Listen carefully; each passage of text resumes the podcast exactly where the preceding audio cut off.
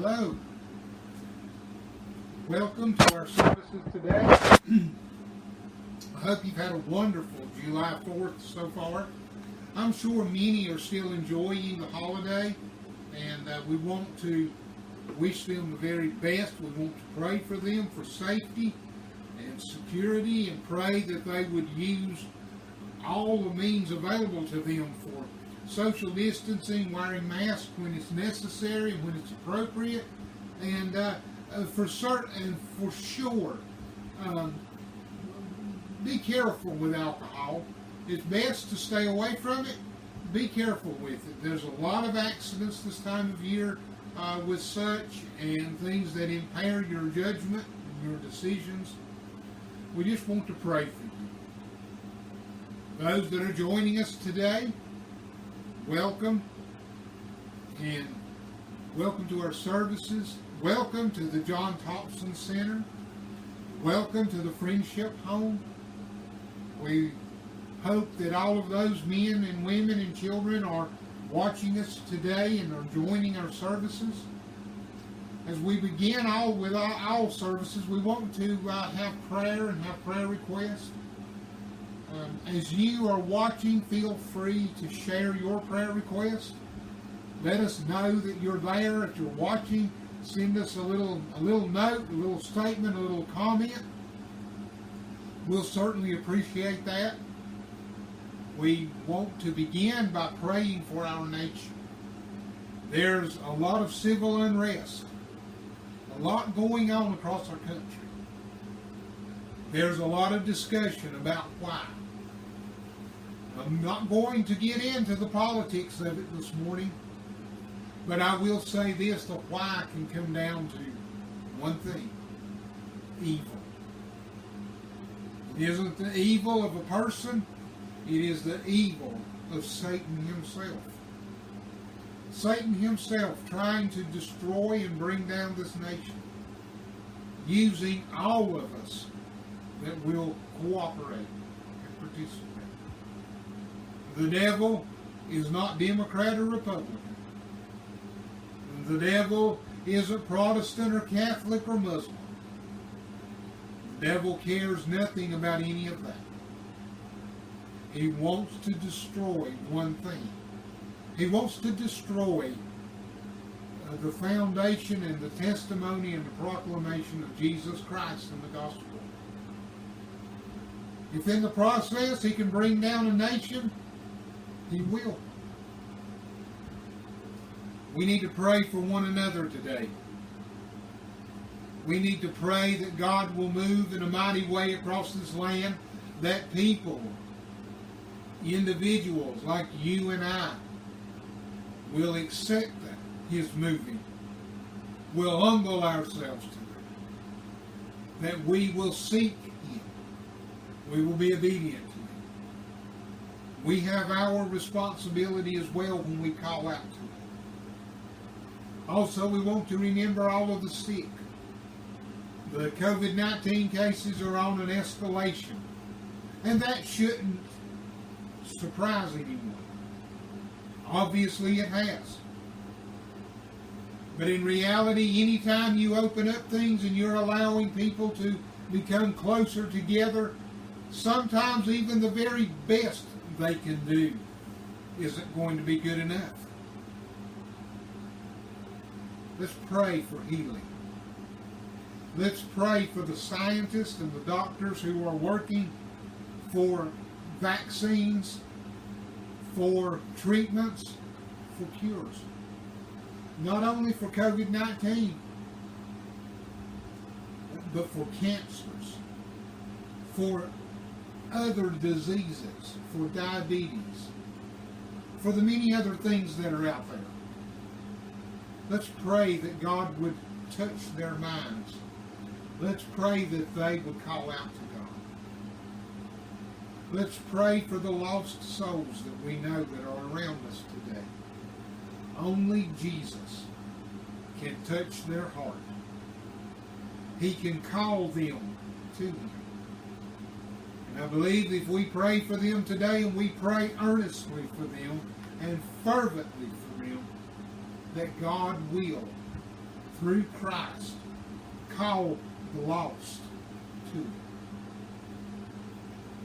I hope you've shared prayer requests today. Let's open our services. Then we'll go into God's Word. Heavenly Father, thank you for the privilege of opening your Word again.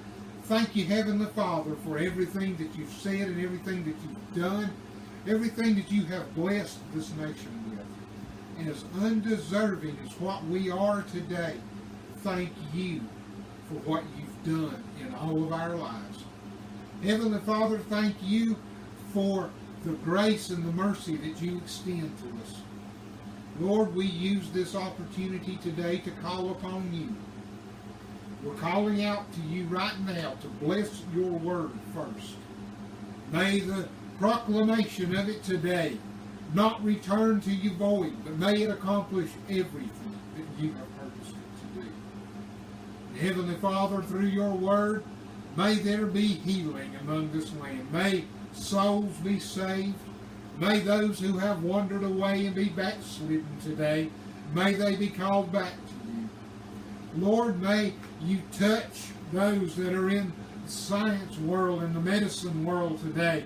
May you touch them with wisdom. Lord, may they call out to you and seek your guidance in their life and in their decisions. Lord, we pray that you would move across this land. We pray that your church would be revived.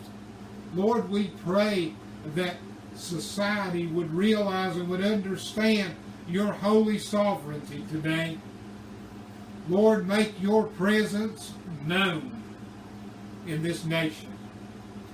Make it known in such a way that no one can deny God in heaven. Lord, begin this morning by anointing your word. Heaven the Father, we'll be thankful to praise, honor, and glorify. In Jesus' name I pray. Amen. This morning we're going back to Mark. Going back to Mark chapter 1, and beginning with verse 35. While you find your place, I want you to know that I did not abandon anyone last week. I was away. I was preaching a preaching supply for a pastor in Little Switzerland, North Carolina. That message is on the website www.theinspiringword.org. Also, it is on Facebook. You may have to go down my page a little ways to find it, but it is there if you would care to watch. I hope that you found your place. Mark chapter 1, beginning with verse 35. And in the morning, rising up a great while before day, he, meaning Jesus, went out and departed into a solitary place, and there prayed. And Simon and they that were with him followed after him. And when they had found him, they said unto him, All men seek for thee. And he said unto them, Let us go into the next towns, that I may preach there also. For therefore came I forth. And he said unto them, and he preached in their synagogues throughout all Galilee, and cast out devils when we're looking at God's Word, we realize Jesus wasn't political. We realize also that his people were loyal. We realize another thing that Jesus was here for one purpose and one purpose only. That was to proclaim the Word of God. And we can call it His gospel. We can call it whatever we wish. But it all boils down to the Word of God. Jesus dealt with the political crowd. Jesus dealt with the religious crowd. He wasn't there for the Pharisees or the Sadducees or the Essenes or, or any of the others. Jesus was there for the truth. Jesus wasn't there to elevate Rome. Jesus wasn't there to elevate a revolution against Rome. Jesus was there for the souls of man. And him being there for that reason, Jesus also was interested and was driven to call men and women who had a desire to do his work. Three things I want you to notice from our passage this morning. First, I want you to notice the importance of prayer. Jesus saw prayer as being so important that he began his day with it.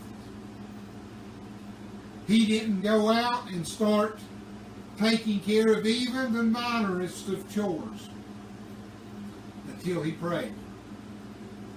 Jesus sought his Father in everything he done. He prayed about every town he went in. Jesus moved according to God's will in his life and God's purpose in his life. Jesus accomplished everything that he accomplished because he went to God first. Is prayer your highest priority of the day? Now, that's a question that we better be careful with. Or we'll get ourselves on a slippery slope if we don't. You see, what will happen is we will stand up with a resounding yes. But then come tomorrow morning, farthest thing from our mind will be prayer. We'll say, yes, it is. But come tomorrow morning, the farthest concern in our life will be starting our day in fellowship with God. Now let's stop and think about that. We're going to get up in the morning. We're going to get ready. We're going to go to work. Or we're going to begin our activities that we have for the day. We've already got them planned out. We open our day planner tonight. We look at them. We start thinking about them we start doing things in preparation for them. If we really want to start our day in prayer, why don't we end the day before in God's Word? Instead of going to bed with a project on our mind, instead of going to bed with some worldly purpose or influence on our mind, why not go to bed with God's Word on our mind? If we do that, we stand a better chance of waking up with God's Word on our mind. And if we wake up that way, we have a better chance of remembering to pray and talk to God first. Why is it important? Well, it is not just important, but it is necessary. You see, if we're going to begin our day, and we're going to do so loving God, and we're going to go do, do so, going through the day, thinking about what God wants in our life and in our heart. Then we got to begin the day with Him being first in our life. First. Not second. Not third. Not only in an emergency, we put God in a glass case sometime with a sign over it that says break glass in case of emergency. Then we pray, and then we wonder why it may take God so long to answer our prayers. Often it's because of us. It's because we don't place a priority on God. We don't place a priority on talking with Him in prayer. We don't place a priority on listening to Him through His Word. We don't place a priority on anything that deals with God until it becomes an emergency, until it becomes an issue, until it becomes something that breaks our heart and we're crying in tears. Learn to put God first. Learn to make God a priority. You see, Jesus not only made him a priority, but praying was the most intimate point in Jesus' day. He became one with the Father. Prayer got him to that level of intimacy that only father and son know. Only a father and child uh, That's what prayer can do in our lives if we will take it to the level that God wants us to take it to. If we'll take it to the level that God has given us the illustrations of in His book, if we will let it become so intimate in our lives that we let God develop that father-child relationship with us. Where is your prayer life? Where is your prayer life? Not only was it an intimate moment, but prayer with Jesus was an opportunity to be one on one with his Father. To get some one on one time with God. Do you ever desire one on one time with God? I'm not asking if you realize it's necessary. I'm asking if you desire it with your heart. Do you desire that one on one time with God to the point where you're willing to push everything else aside and place Him where in the place that He needs to be and come to Him in the most intimate, personal way you can? Not just with a list of things, but just to be with Him. Just to be there with God. Not necessarily asking anything, though He doesn't mind us. Be there with Him in His presence. Have you ever experienced that? Well, being there in the presence of God, being there in the presence of Him, being there having Him with you in an intimate one-on-one conversation as the priority of your life. And then walk away refreshed and revived and renewed and knowing that no matter what happens in your day, because you've had that opportunity with God, everything's going to be all right. Now that's what Jesus done here. That's an example that he set for all that was with him. But it doesn't stop there. Notice with me also, beginning in verse 36, Peter. Mark refers to him as Simon. Yes, Mark talks about all of the rest being with him, but he calls Simon out by name. And here's why I believe. Peter, Simon Peter, had an opportunity here for spiritual leadership. You see, Peter took the lead in looking for Jesus. He took the lead in searching him out. There were several of them that were helping. But Peter, being the only one mentioned by name, highlights the beginning of his leadership. Now I say all of that to say this. Does prayer lead you to a relationship with Christ that makes you want to search him out and know more about him and be closer to him and not have him at a distance in your life. Peter and the rest of them could have been content just sitting there waiting on Jesus to come back into their life. But no, they weren't. They wanted to go find him. They didn't want any separation between he and them.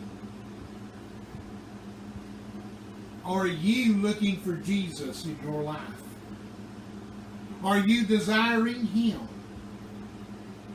Are you looking and wanting and moving to, toward him, trying to close any gap? Or are you just sitting around waiting on Jesus to meander back into the door of your life and deal with him when he comes in? Folks, we don't have time today to sit around and twiddle our thumbs and wait on Jesus. We're not supposed to do that. The Lord looks at each one of these men and he said one thing. He said, follow me. That means pursue him. That means come after him. And it didn't just mean for that short period of time. It meant daily. Moment by moment. Are we really pursuing Jesus? Are we really seeking Him? All men seek for thee, Mark said. Do all men seek for Him? Sadly, know that the men that Mark was talking about did. All men being the church, being the born again saints of God, being those whom Jesus called and said, Follow me. Those whom Jesus said, Believe in me, and did. They did believe in him. Yes. Yes. They seek him. We ought to take serious thought on this today, folks. We ought to take serious thought to to look at it and to bring it into context in our life. If we're not worried about seeking Jesus, then how do we justify the words, I am saved by grace through faith? How do we justify a statement of our salvation if we're not seeking Jesus? If we're not looking for Him, if we don't desire to be with Him? We better get serious church, Christian, saint of God. If you're not, we better get serious today because the devil is driving people to hell in herds today. And we're sitting around waiting on Jesus to walk into our lives instead of seeking Him, instead of praying for Him, instead of getting intimate with God, instead of asking God to move in our life and do things in our life and make us leaders for the gospel. Leaders that point the way for others. Leaders for Jesus Christ. It's supposed to be the job of the church, the whole church, every saint of God to be a soul winner. To be a soul winner. On an individual basis. To take the opportunities that are put in front of us and prayerfully bring them to fruition. To see the fruit of the labors of Christ on the cross. Are we doing it? Are we doing it in reality the way God wants it? I said there were three things to notice. Third, beginning in verse 38. Let's notice Jesus' desire proclaim the gospel. Jesus shows the importance of personal involvement. Jesus' own words. Let us go into the next towns, that I may preach there also. For therefore came I forth. Jesus didn't ask how many people. Jesus didn't ask how nice was the synagogue. Jesus didn't ask how good the accommodations were. Jesus didn't ask if they had met any financial responsibilities. Jesus said, let's go because there's a need. Christian, we need to be praying about need. We need to be praying about where God would want us to be. We need to be praying about how God would have us bring the gospel into people's hearts and lives. We need to be sensitive to what God wants in our life. My wife and I are serving at the McDowell Missions Ministries John Thompson Center and Friendship Home. Not because we have to. We're not serving there because of the money, because we're paid, because we're not compensated one penny. We're not serving there because of the accommodations. We're not serving there because of anything other than the reality that God put us there because it was where He wanted us in this time and in this place in His service. Souls have been saved out of those shelters. Lives have been changed inside of those shelters people and children and men and women, families have been brought together and restored in, from inside those shelters. Not because of me, not because of my wife, but because of Jesus. Because we are there proclaiming the soul saving power of Jesus Christ. We are proclaiming the blood of Jesus. The blood of Jesus. our ministry's theme verse, 1 Corinthians 1.18. I'm not going to quote it from memory because I want you to go look it up. I want you to open your Bible and I want you to go look up 1 Corinthians 1.18. It is the theme verse of this ministry. Because Jesus matters. Because the gospel matters. Because God matters. Because the Holy Spirit matters. Because the only thing that's going to change this nation is Jesus. Oh, yes, I know that God's will is marching toward the rapture, the tribulation, and the end times. You don't have to sell me on that. I believe it. But between now and then, we got a responsibility to preach the gospel. And we better be preaching it. We better be taking Jesus' example seriously.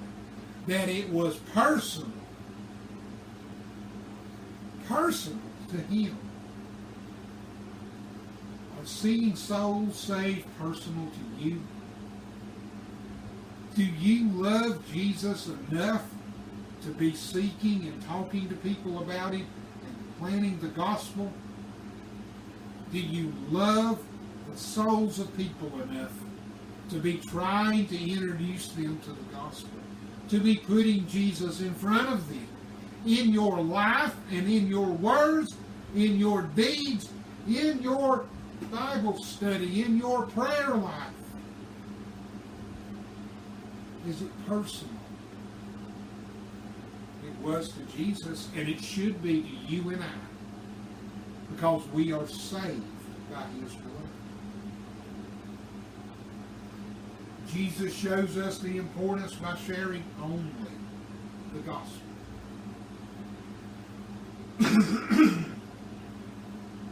I realize in America We are all individuals and we have rights under the Constitution. And I realize one of those rights is to vote. And I realize that every one of us has our political thoughts and opinions. Jesus had his. Jesus was king. Folks, we don't have time to put political party politics in place of the gospel. I don't care who it is. I don't care which party it is. We don't have time. I have said and I have heard people, I have heard people claim that a political leader was the equivalent of Jesus Christ. When I got over the shock of hearing that, I had to ask them how so. Well, he just is. And this hasn't been present, this has been in the past. But it illustrates a point. This person also says they're a born again child of God and that they love Jesus. But they had rather stand on their pro choice political agenda. They'd rather stand on their sexual immorality agendas of homosexuality and, and all of those other things of adultery and fornication and those things. They'd rather stand on those political rights than they had stand on the Word of God. Jesus didn't stand up for Rome because Rome wasn't as big as God.